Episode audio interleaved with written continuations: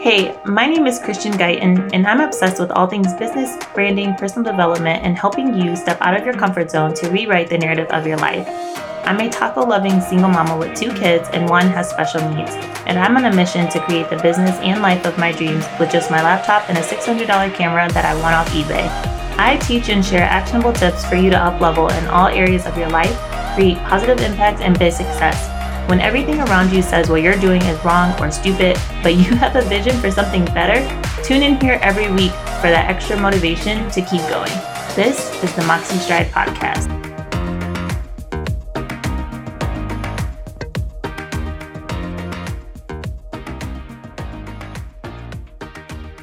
Friends. If this is your first time joining us on the Moxie Stride podcast, my name is Christian Guyton. I am a brand designer and photographer for purpose driven entrepreneurs and online businesses, helping them to create authentic brands that exude confidence and maximizes their impact. Here we dive into what it really means to chase your dreams in the face of adversity while also giving you the tools to navigate your entrepreneurial journey. Today, we are going to be chatting with a good friend of mine who happens to also be a lawyer, a husband, father, and all around upstanding guy. As we chat about the various nuances of setting up your business legally, I must include this disclaimer that any information you gather in this episode is strictly for education purposes only. None of this is legal advice. Uh, please consult a lawyer in your state for specific questions that you may have. Antonio is a lawyer, but he is not your lawyer.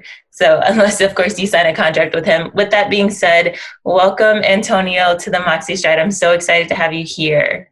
Thank you so much. Thank you, Christian, for inviting me, and happy to be here and uh, share some of this good um, legal knowledge with your with your audience.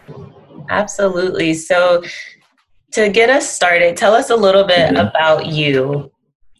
Um, well, for myself, I think what most people want to know, I'm originally from DC, Washington, DC, where I am now. I'm actually in Reston for a couple weeks.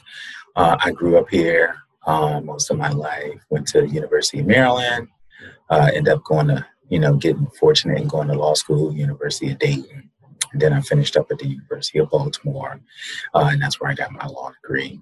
Um, I worked in various industries, and my background and focus was more always business and contracts uh, and estate planning related. Um, uh, I get a chance to, you know, work with a lot of uh, entrepreneurs and CEOs and business owners. Is how I cut my teeth a little bit, and I kind of got my my stripes from uh, the other recession, the 2008 recession, uh, the housing financial recession, uh, and I learned a lot then. That's really helping me to, you know, float and stay above and help entrepreneur, entrepreneurs now during this you know financial crisis and pandemic. So um, I'm a fun loving guy. Like you said, I'm a husband and a dad. We know each other from great leadership.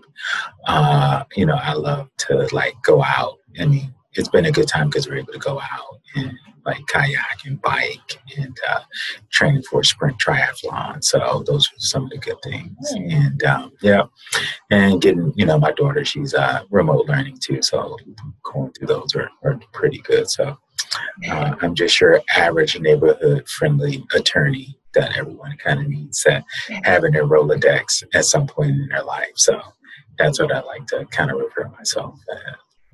I love it. So, what drew you to becoming a lawyer?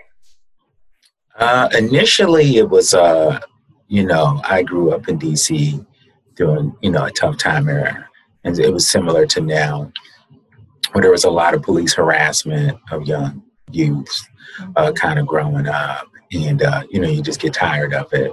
Uh, and the juvenile justice system is really hard for youth, especially African American males. You want to kind of uh, help lead them in a good way. Uh, and growing up in DC, it was a, you know just a tough environment. And you know, I always wanted to be, you know, I always thought I would be a litigator. You know, I was good at debating and really like, oh, I can, you know, be smart and outthink people. Uh, and some of those things kind of spurred me to to go go to law school. Um, and I thought it was a really good opportunity.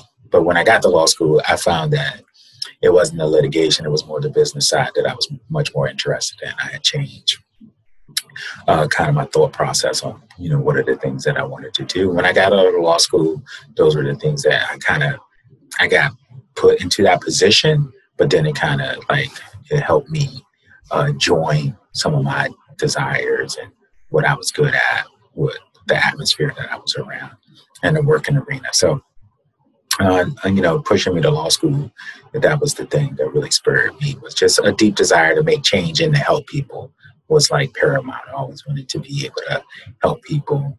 Um, you know, whatever they were trying to do legally. I never, I knew when I was growing up, I, I didn't know any attorneys. So uh, to be able to, I don't know about you, but you know, to know an attorney was like, oh wow, like he's a lawyer, and so, uh, and people to this day still are like very impressed, you know, when people who are attorneys, and they really need to, you know, it's great when they get to know one. So I'm happy I'm able to fill in the gap for people who really, you know, need an attorney and want somebody to talk to. Yeah, that's awesome. What was so first before I go into that question, okay. I don't know if I ever shared this with you, but when I was younger, I wanted to be a lawyer.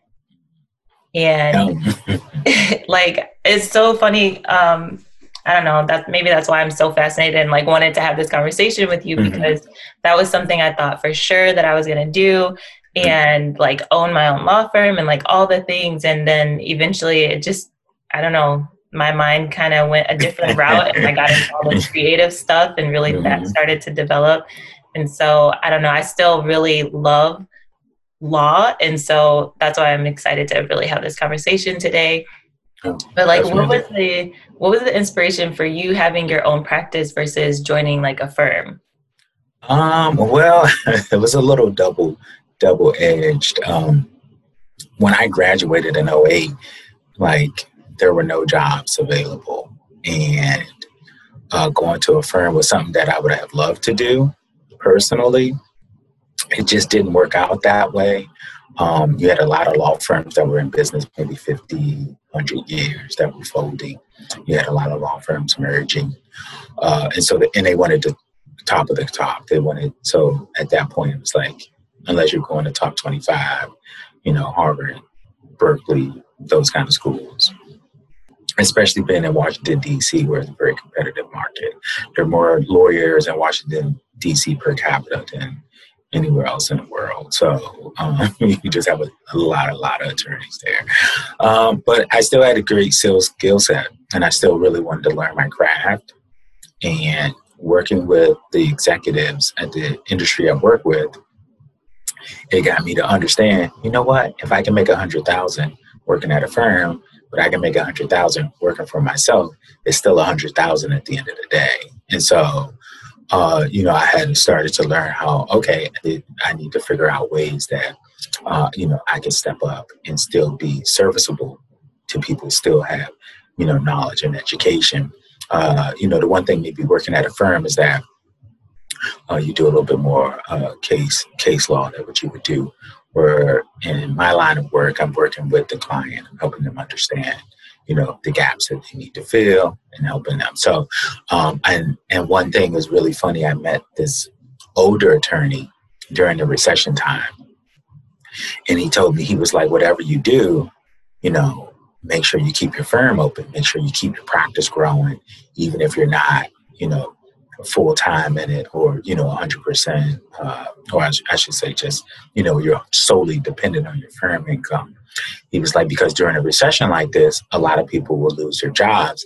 And if they don't have that entrepreneurial spirit or they don't know how to go out and market they don't know how to enroll clients they haven't done this type of thing before they don't have a presence outside of their firm it'll be tough for them to get some traction uh, if they were ever to get you know laid off and they would you know be able to survive. So i took that note and i went with it. And despite you know having jobs and working i even relocated from the dc maryland area here to uh, to texas.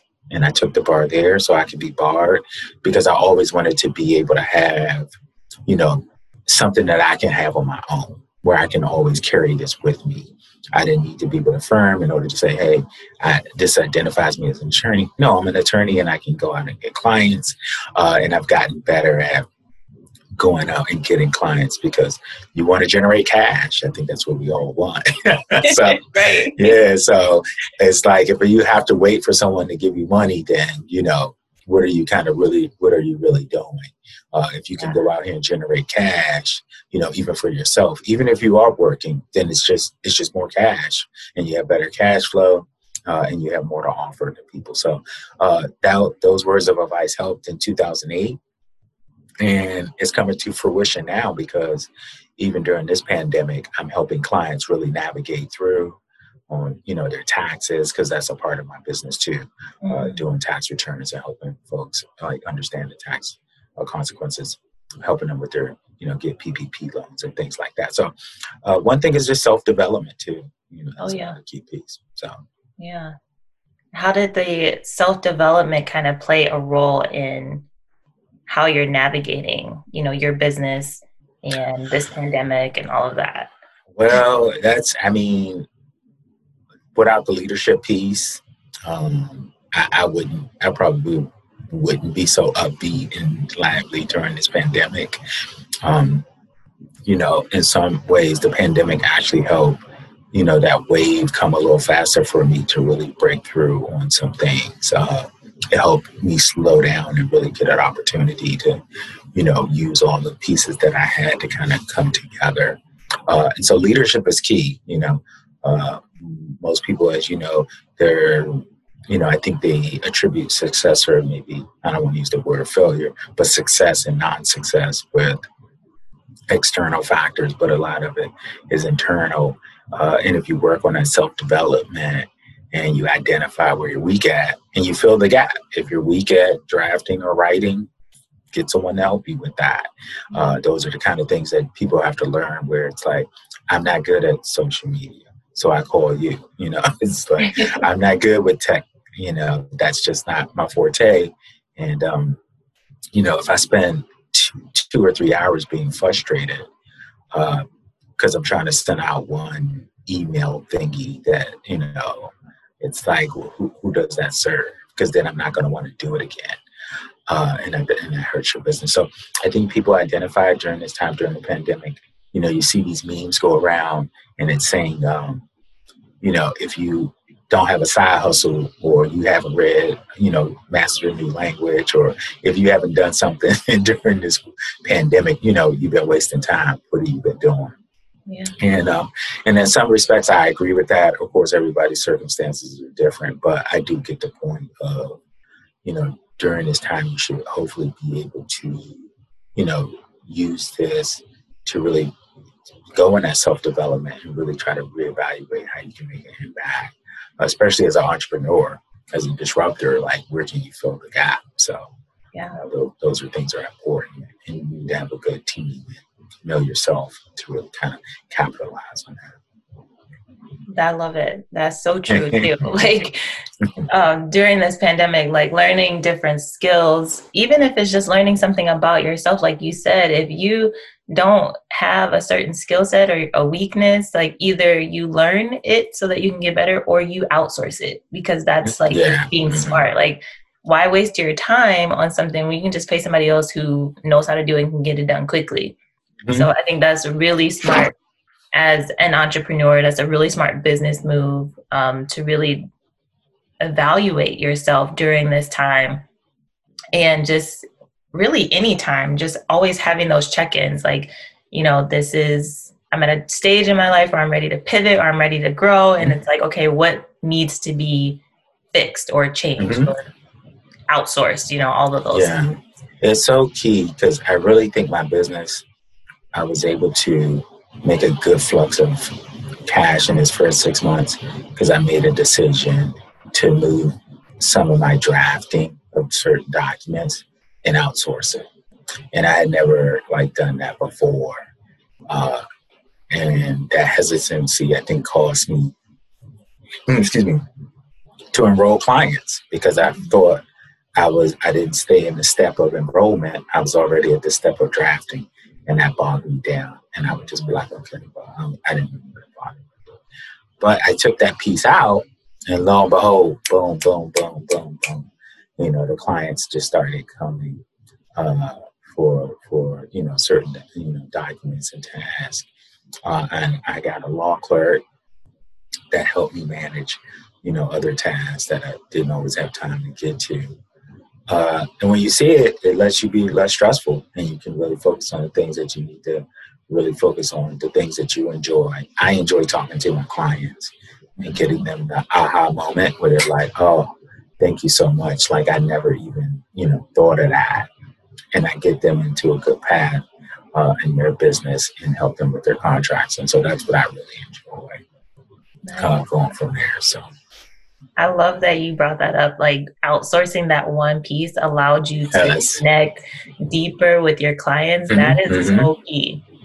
That is so key. Some people miss that because they feel like they're saving time or saving money or mostly saving money to do everything on their own. And it's like if you just outsource the things that yes, you don't yes, have to yes. do, like somebody else can do that do the mm-hmm. things that your business requires of you so that you can connect with your clients so you can make more money like yes. that's the part that you absolutely need your hands on yes so, so and when i talk to you know clients and business startups it's like what do you excel at so like you personally christian what would you say would be this is what i excel at like you got one thing that you just like boom i know this thing and i work hard to excel at it what would that be for, for you for me, uh, I would say that I excel at um, really connecting everything and put, bringing it all together and doing the design pieces and the photography. Like that's what I love doing. Oh, mm-hmm. I'm also really good at it. So in some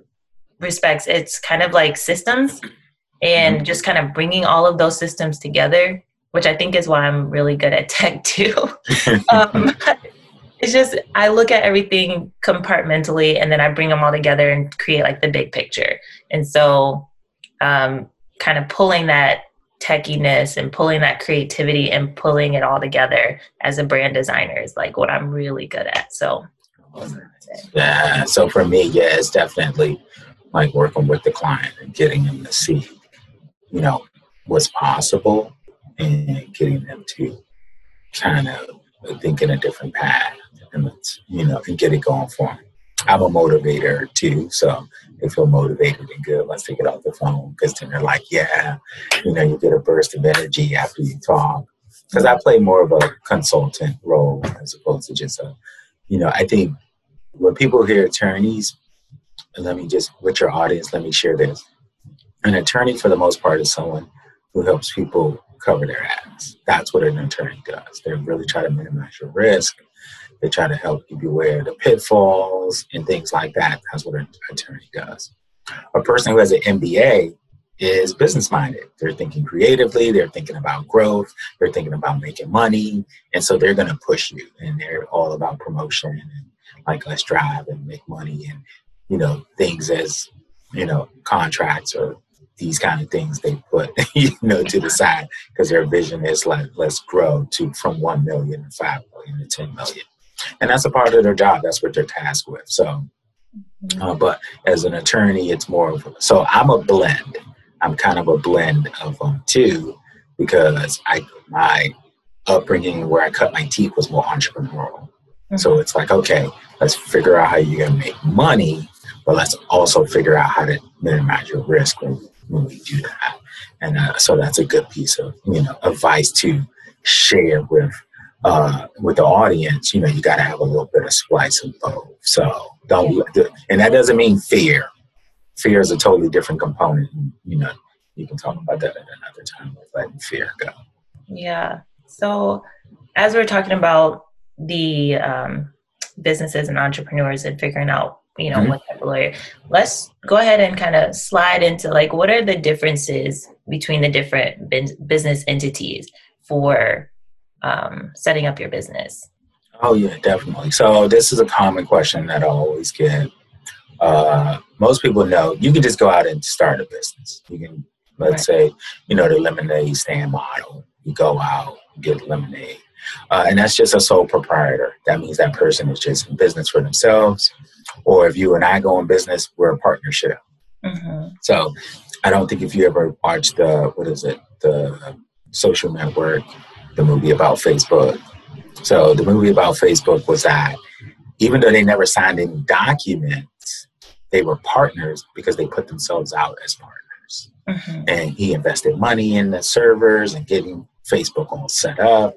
and that's why when they had a split, he was able to get, uh, you know, a fair amount of money because they were partners at this whole time, even though they tried to write him out later.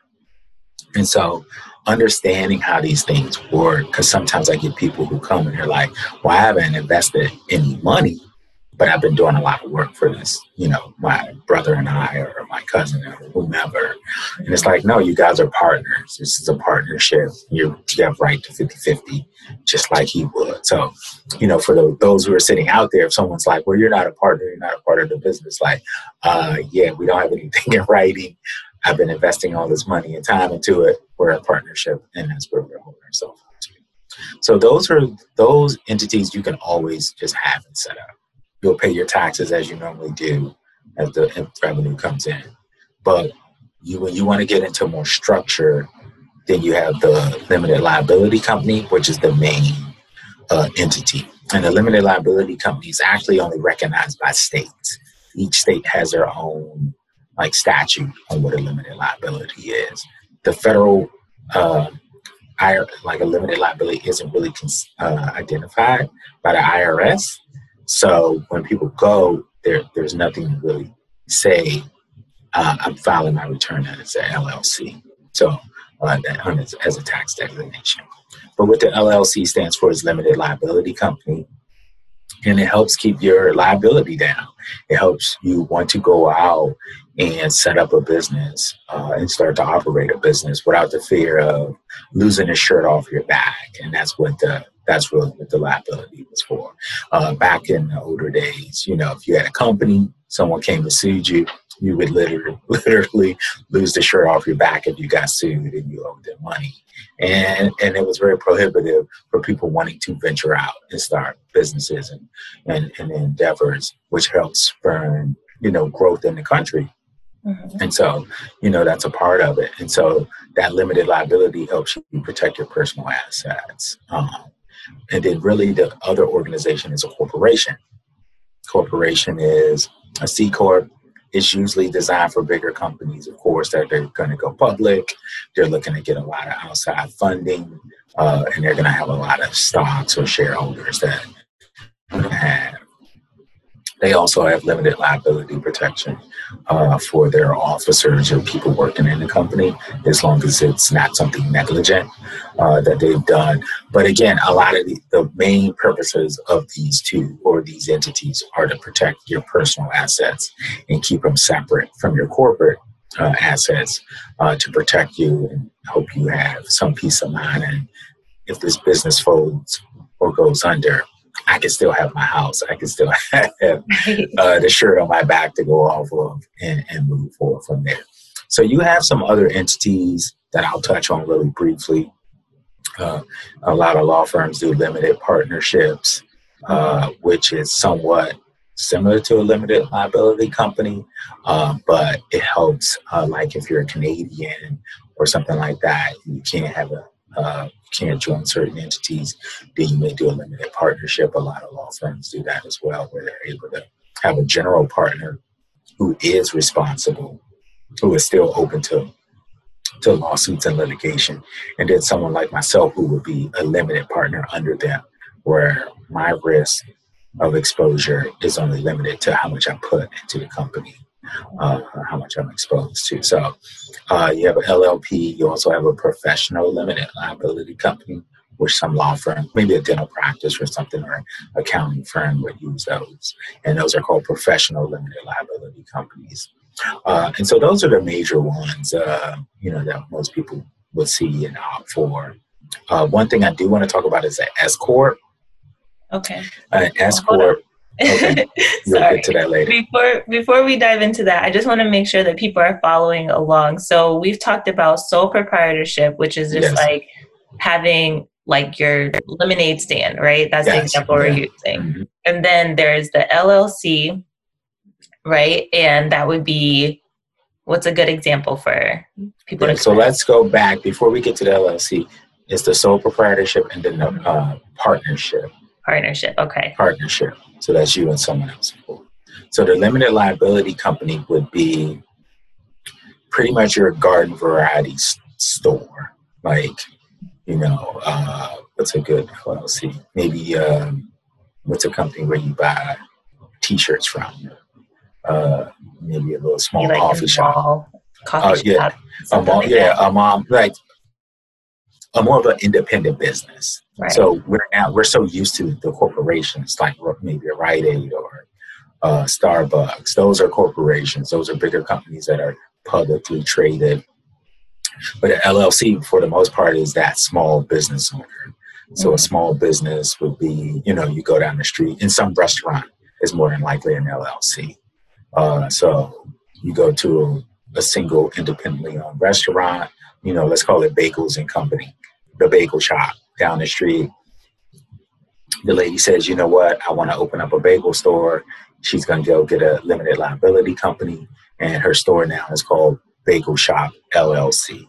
Uh, and that's her business. She injects some money into it um, and then operates from there. I'm an LLC. AMG Council is an LLC. Uh, most of my clients, I always refer them to do an LLC. An LLC is is very efficient. There's not a lot of formalities. With a corporation, we got bylaws. We have to do, uh, you know, uh, semi-annual minutes and updates with your board. Uh, so there are more more formality. More people are using them because they want to be able to, you know, get more of the tax advantages. But in LLC, there are some tax advantages too. I guess we'll talk about those later. But the LLC is pretty much your, your general average business, and it's set up for people who want to have liability protection. Right. Um, so let's say, and people use them in real estate. So a person, one way that a person uses it is, um, let's say you you want to buy a rental property, and if you purchase a rental property and that property is in your name, your tenant goes, it gets snowy or icy out, he slips and fall. Who's he going to sue? He's going to sue you. You're the owner. You're the owner. So he's going to sue you or the neighbor or whomever. If something happens on that property, guess who's on the hook? You are as the owner, and you're personally liable. So what what you know protection you have. So let's say you put that property in your limited liability company. So now there's property rental company LLC. Something happens to the tenant or whomever. Now who are they going to sue? They're going to sue the LLC and now you have some personal protection from that rental property and you'll see that as a lot and we can talk about that later uh, in more detail if they want to know. But this is what a lot of rental property owners do to keep it separate and to start to establish business credit. And i think that's something that people really need to work on is one showing income for their business and also two having business credit and those are the ways that you can do that by having an llc it's really hard to give business credit if you're a sole proprietor or uh, or in a partnership. And you need that credit if you want to expand your business. That's really important. That's a key thing to note here. yeah, so most people don't think of that. Yeah, they always want to show a loss because they don't want to pay taxes, and I'm always against that. Like, Mm, you know, maybe the first year, if you really took a loss, but I'm doing, I'm thinking if you really want to grow and expand your business and make it profitable, you don't want to always show a loss because that means that, you know, at some point the IRS is going to come and say, this isn't a business, this is a hobby, and we got to shut it down. So, yeah. Uh, and then go from there. So, you know, it's good. So, you know, helping them make, you know, make progress. Yeah, definitely. Okay, so how does I think we touched on this a little bit, liability protection weighing in on making a decision to choose which business entity. Mm-hmm. So you you touched on like sole proprietorship, there's not like anybody can be a sole proprietor. Correct. But you don't really have any liability protection at all. So Yeah. let's talk a little bit about like what is the, the I guess the basics of make, making that decision. What are we looking at? So the basis of that is really simple. I mean, I think sometimes people make it more complicated because again, our our first initial part of our conversation was they start thinking, let me save a buck.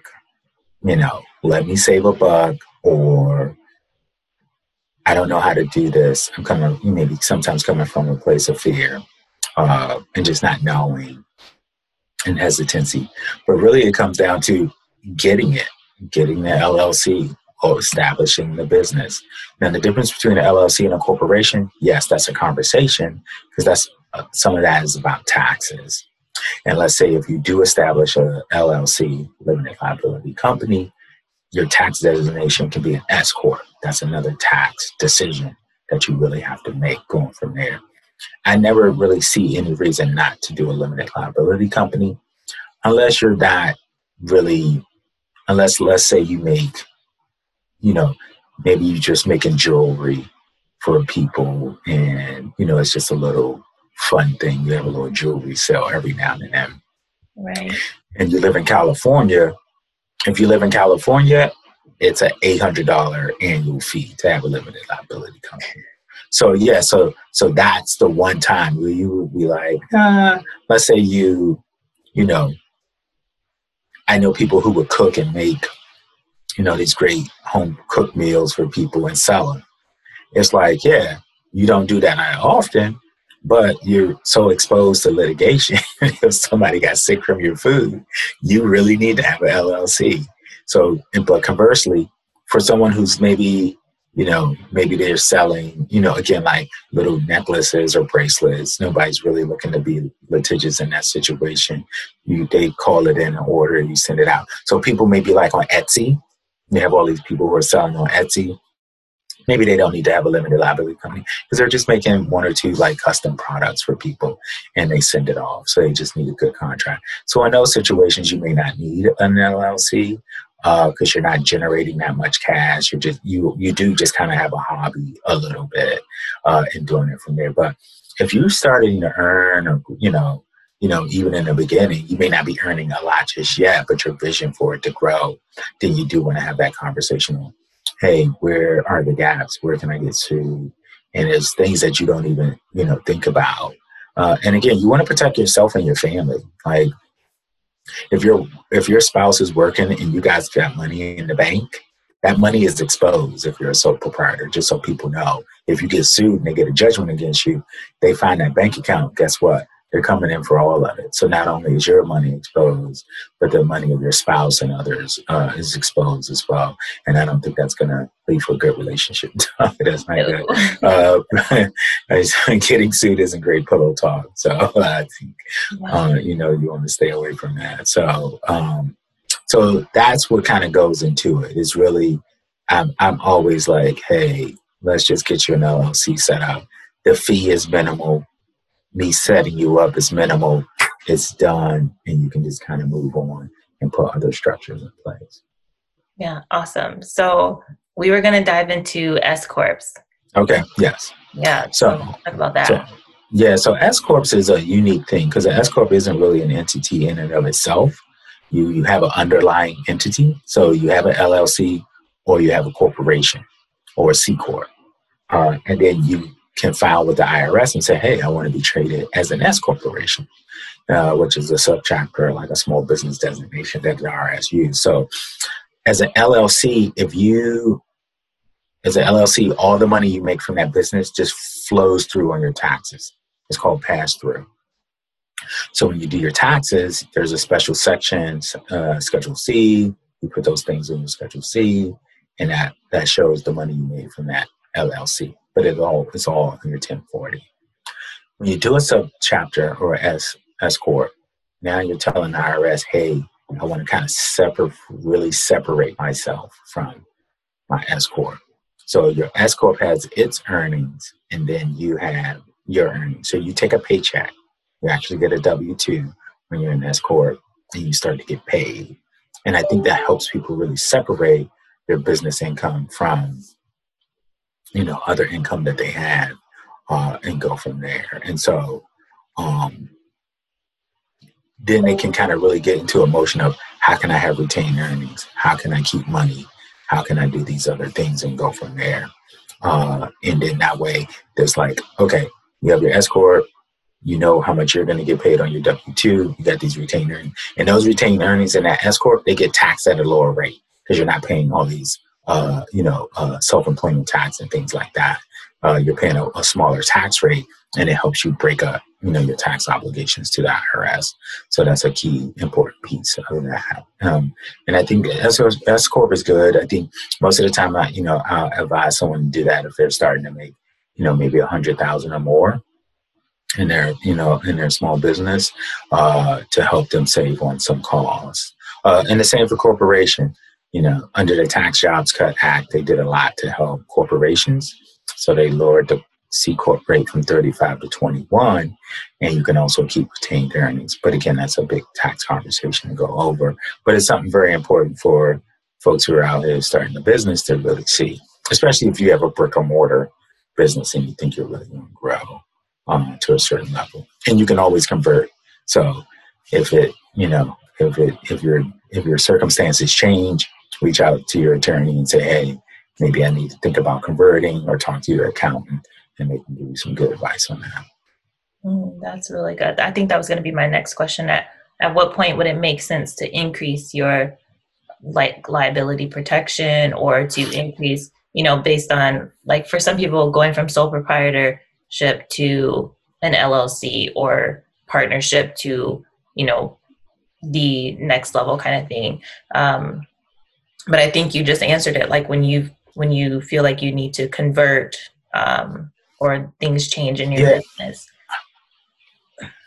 When things change, like yeah, so if you're starting out as a sole proprietor, just to kind of get your stuff going, you know, I'm not opposed. To, does it get the ball rolling? Like just start it. Like you know, every sometimes people are like, no, I want to wait till the business is started before I really start engaging if you're not in a really litigious situation, then just, you know, talk to someone, get a consult, and then say, hey, let me at least just start my business. Let me get some contracts in order or my payment plan and just start and then you'll get it. Once you get that first client and things start going, then you know, hey, now I have the capital to invest and really doing things setting up properly. And if people really know the tax code with the Tax Jobs and Cuts Act, it really benefits you to be an LLC now. You really need to be an LLC. They took away personal exemptions for people who work, so you're not getting those kind of exemptions anymore. And people are transitioning from working to having their own business because they can see they can save so much on taxes and it really benefits them. And that's where they're gearing towards. So I think once they have that conversation and kind of identify these opportunities, they'll be able to do that, especially even if it's your side hustle and you want to start to utilize all the tax breaks that you can get from that. Uh, that's good. You know, you can also loan your LLC money. You kind of take money from one pocket to the other. Uh, and they're just strategies and tips for, you know, uh, helping your, your LLC helping you. Um, I have one client, they're a doctor, but they work W 2 they make really good money. But because they make so much, they don't qualify for anything, any credits, even child credit, credit. And he's always so frustrated on like, oh my God, I'm paying so much in taxes. And it's like, well, you got a W two, you work. But for your for your new LLC, when you have some of these side projects, we're able to kind of capitalize on that and offset some of your some of your income will either losses, business losses, and things like that. So, you know, that's a part of it. And then the liability side for him, you know, the LLC too covers liability. So some people don't know what an umbrella policy is. Call your insurance agent, get an umbrella policy. This helps cover some personal liability that may go above and beyond what you have. Because um, one thing is, if a person sues you, they're normally going to still sue you and your limited liability company. And so if you've if you're running your LLC property, that's what that's properly that's what it's there for to protect you when you get to court and say, hey, that contract was under my business name. And let's flip this around too. Let me give you another example. This is where a lot of people kind of miss the boat on having your limited liability company. Let's say I go in and I got, you know, some people they need an office. You go sign the lease or you go buy office furniture who's signing that lease? Mm-hmm. You tell me? Your business or you? Your business or you. So most people go in and they're not thinking, when I sign my name, you're personally signing that lease. You're personally signing for that office equipment.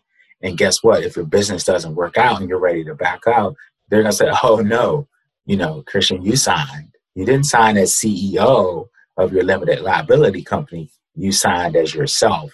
Now you're personally on the hook. So when I set up a business for my clients, I send them a letter and it explicitly shows how they're supposed to sign their documents moving forward to make sure that they put their title and their company name to show that they're a representative of that company and that the company is signing uh, for whatever contract or whatever goods or services it is, the company is signing for that. They're not personally signing for it. And that makes a huge difference when you need to, let's say you need to close the business or there's some you know, business disruption, you could just back away and say, hey, the business is going to handle that. And I'm going to back away. You know, let's say you don't want to work in the company anymore. Maybe you sell your LLC, but if you have all these personally guaranteed, you know, documents and things, that also lowers your the value of your business because they say, hey, we, we can't convert these over to the business. So it's really key in understanding how to sign your name as an officer of the business, LLC or corporation, uh, to really to move things and how to save yourself from personal, you know, liability or personal guarantees on certain contracts and services. Very, very important. So I just want to kind of wrap everything together nice little box because that was so much information but all like really pertinent information and i'm sure we can get into more. But um, what are the basics that, i say basic but like what are the steps that people mm-hmm. need to get their business up and running like legally? What, are, what should they do first and you know that kind of thing. Okay yeah so great question. Many people come and you know i had a woman call me she wants to set up an online like virtual school and so each thing has its own unique kind of do you need licenses do you need this but the first thing i would kind of get in the mindset of you know what it what your business is, and it's called Articles of Organization. Let's put that together. You know, you need a registered agent, somebody which you can be yourself as the owner of the business. You can be your own registered agent, uh, and you say, "Hey, let me get the structure set up." So the LLC is the structure. Uh, if you have other members of your LLC, then you may want to have an operating agreement, which shows you uh, details out who's responsible for what, how much, you know, distributions. Each state, again, has their own default statute on how an LLC will be run. So let's say you and I, we start uh, a business, you put in 50,000, I put in five, but, and we start an LLC, we're 50 50 partners. And you might say, hey, wait a minute, I put in 50,000, you only put in five the operating agreement will help set that up and say, hey, Christian's supposed to get her 50000 uh, back initially of any money we make first. And then as partners, we'll start to take distributions after that for the remaining funds. That makes sense. So, so, so in the beginning, you want to set up an LLC, maybe an operating agreement. If you're going to go a corporation, you would set up bylaws. Uh, and a corporation would be, hey, let's say you have a startup in tech and you think you're going to get uh, like joint, uh, like uh, venture capital funding, or you're looking for other kind of angel investors who are going to come in and put money in your business, then that kind of conversation would say, hey, let me go and do a corporation. And that's the conversation you have on which one of these structures you're going to go. But to keep things simple, we'll go to LLC route because I think most coaches and folks like that will just be getting an LLC set up. So once you get your LLC, you get your federal tax EIN number. You can get that next. And then that's what will help you open up your bank account. You can go and get your bank account, got your business account, got some business checks. Most of the time, when you go to the bank, if your credit is pretty good, they'll offer you uh, a, uh, a business account credit card. And that's what you can get to start to use to you know operate your business and help fund. Maybe you need quickbooks. Maybe you need a new laptop. Maybe you need some other things uh, and you, can use that to, to build your business credit. Most of the time it won't show up on your personal credit report it'll show up on your business. And now you're starting to establish that. So i got one for my new firm that i started and i do a lot of transactions i help people you know when i help set their business up their fees on you know state fees and things like that and i just put it on my business credit card uh, that allows me to help with my cash flow and operations and, and things like that. Uh, and I don't have to worry about it. And so once you establish your bank account, you start moving forward, then what? Maybe contracts. You got contracts. I think, you know, I learned a lot on how to use, you know, automation. If you got recurring payments, uh, a big thing too is, um, you know, getting paid up front is kind of a more of a, a legal strategy for people who um, I'm a big proponent of. I'm not going to start any work until you pay this invoice, and then we can move forward from there. Yeah. Uh, and it's in different circumstances, but it also lets you know you have a, a client relationship with that person. Mm-hmm. For me, being an attorney is very important for me to know we have an attorney-client relationship, and I want that you know potential client to know that too. So those are kind of the things. So you have a contract. So normally, if I send the job form and say, "Hey, when you sign these documents and you pay this, then we're on board. We're moving forward." If they don't sign and send the payment, then I know you're not my client at this time, and I move on, you know, to other clients until they're ready. As a designer, yeah. it's like design work takes a lot of work it's a yeah. lot of time. Mm-hmm. So like mm-hmm. if you don't sign this contract and send a you know retainer, mm-hmm. I can't start. Yeah. like and let me just share. I would share this with your audience. Don't be afraid to miss out on a client who's reluctant to at least give you 50% mm-hmm. of what your maybe what your contract is. You know, I know we have some some coaches who have year long contracts that they pay, you know, the person can pay monthly, but they should be willing to sign your contract and at least pay that deposit fee down if they're going to move forward. So uh, you can't miss out on money that you never had. So don't think, oh, I'm gonna miss out on money. Well, they haven't given you any money, and you know the likelihood of you getting it after you, you know, put in a, a lot of work, you know, it, sometimes it's tough. And then they want to negotiate after you give them all this value and you do all this work don't then they want to negotiate oh well i thought it was worth this or that. Like no you pay me up front and then we can move forward because then you're always going to be working and it's going to be very hard and you're going to be bitter and resentful. So even for sometimes for consulting and things i'm like hey we can consult. This is what it's going to be because there's nothing like being prepared for a meeting and they don't show up. And so um, so to the audience please please please you know, be rigorous in that uh, one of the things. And, and that's why you want to have it set up. But people also, too, see you as much more of an authority when you do have a business, when you do have an LLC. It's not just, well, yeah, I do this, you know, little side hustle thing. They do want to see, maybe they want to send you a 1099 or send you a receipt because they need to take that off on their taxes for their business. So that way they can show their business expenses. So you really get into the, you know, to the formality of it. Uh, you know, and, and go from there because the tax thing is you know is big too. So um, going back to your question, like yeah, have those contracts and things set up um, moving forward. So the next step is after that is pretty much probably who's on your team in your business. Mm-hmm. Do you have an accountant, a bookkeeper, an attorney, a board, someone that you can go to as a sounding board to help you, you know, navigate when things come up. Maybe you get stuck and you kind of need to fill the gap in certain areas. Uh, but for the most part, you're always going to need an accountant an attorney, at least to talk over some some something is going to come up where you need some advice, and that's where I really like love to come in, where they're either stuck or they got into a situation, uh, especially in COVID. I had a lot of coaches call me in the aftermath and say, "Hey, I have this hotel, I have this contract with the hotel because I was planning to do a retreat, but because of COVID."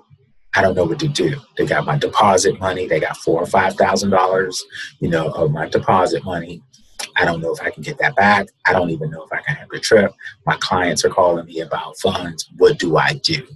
And so, uh, you know, help, having a good team and resources of people who can help you kind of work through that uh, helps you, you know, move forward. So, you know, I would share that, you know, with the audience. These are some things to kind of have in place to be able to move forward with. Awesome. I love it. So, Antonio has an awesome resource that we're going to mm-hmm. link in the show notes to kind of it talks all about everything that we we chatted about today and it's the ABCs of business entities so that you all can take that and just kind of have a resource to refer back to as you're getting mm-hmm. started um, on your business and like re-listen to this episode because I think it'll be really beneficial if you didn't get everything down in one one swoop. Like just re-listen to it and like really think about the structure of your business and everything that he's shared with us today.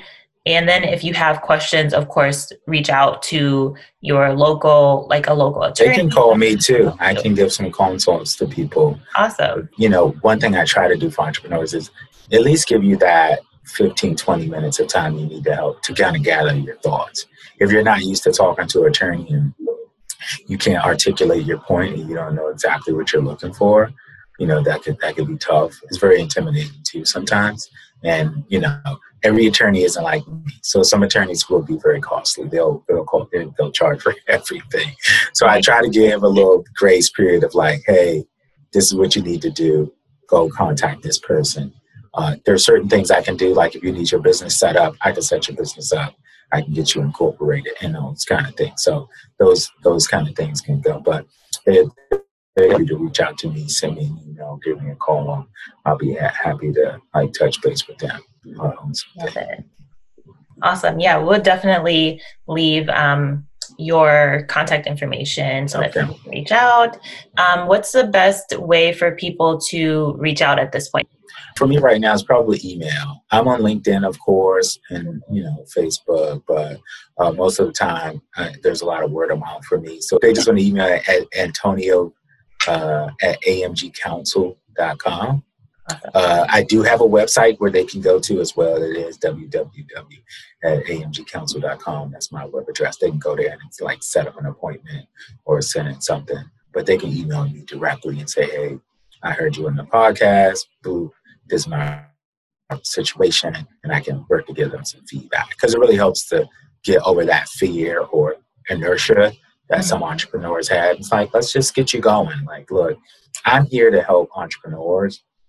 Um, you know, help people help people kind of achieve their dreams. You know, if they want their side hustle to grow, if they're in a situation, it's like let's get you let's get you moving forward. Like you know, we can work on some other things. I know I talk about getting paid, but you know, I'm a supporter, so I love supporting people and helping them. Like, let's get you here. I'll get some things back, and we'll move forward, and we'll work through it. You know, but it really gets you to get the foot, you know, one foot in front of the other. Love it. Awesome. Well, thank you so much for coming on the show. I'm excited for everyone to really just let us know what they learned. Yes, please. It's going to be awesome. Yeah, definitely. Thanks for tuning in to the Moxie Stride podcast. If you loved this episode as much as I did, do me a solid and head on over to rate and subscribe so you never miss an episode. And if you want to leave a review, trust that your girl definitely appreciates it. Make sure you check out the show notes for all the links and info on our guest this week. You can check it out at themoxiestride.com. I can't wait for you to catch the next episode on Wednesday. Until then, ciao.